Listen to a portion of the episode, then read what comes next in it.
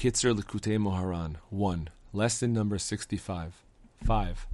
During the time that a person is nullified to the ultimate goal, which is entirely good, his suffering actually does disappear.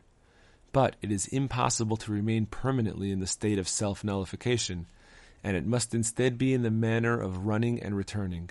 Now, when the intellect returns from its nullification back into the mind, the mental faculties cannot receive the level of understanding that the intellect attained during its nullification, since this understanding is on the level of infinity. Because of this, the mind once again feels the pain of the suffering. Not only that, but the suffering is actually greater than it was before, just as when two men are wrestling, when one of them sees that his opponent is beginning to overtake him, he then rallies his strength and fights even harder. Subsequently, however, the suffering is alleviated, and the person is comforted for it through the new Torah insights that he attains as a result of the suffering.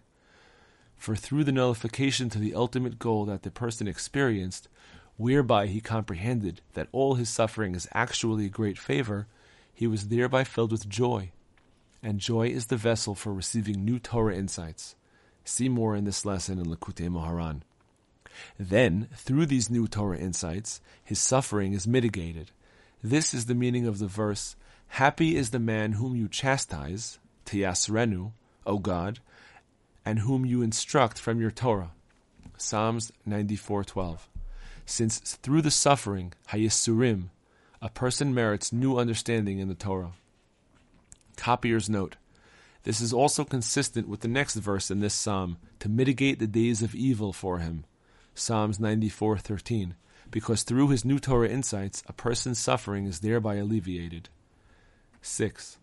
The indication of whether or not a person accomplished what he should have through his suffering, and whether he has received his suffering in the proper manner, is when he subsequently merits new Torah insights, since this shows that he merited to nullify himself to the ultimate goal through his suffering, even though he was compelled to return from his state of self nullification, nevertheless, from the residual light remaining from this state, he was then filled with joy, and he thereby attained new Torah insights.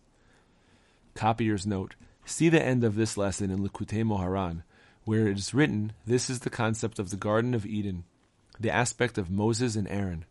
Garden corresponds to what is expressed in the verse, Their soul will be like a watered garden, Jeremiah 31:11 and Eden is the idea of the ultimate goal, since no eye has seen it, referring to the concept of self nullification.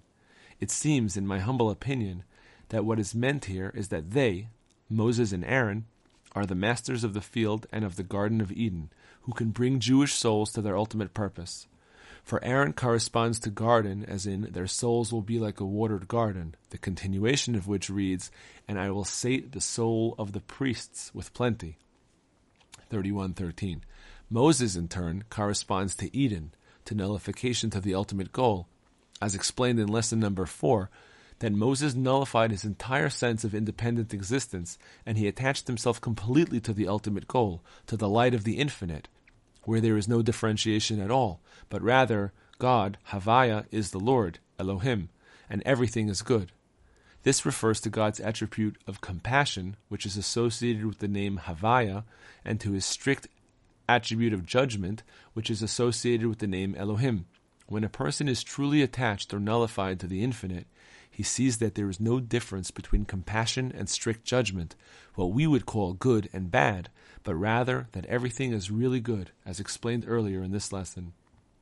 There, in the Garden of Eden, the Holy One, blessed be He, will make a circle of the tzaddikim in the future, and each one will point with his finger. Taanit 31a. It is explained at the end of this lesson in Likutei Moharan that this circle alludes to the joy that comes from self nullification, which is the vessel for receiving Torah.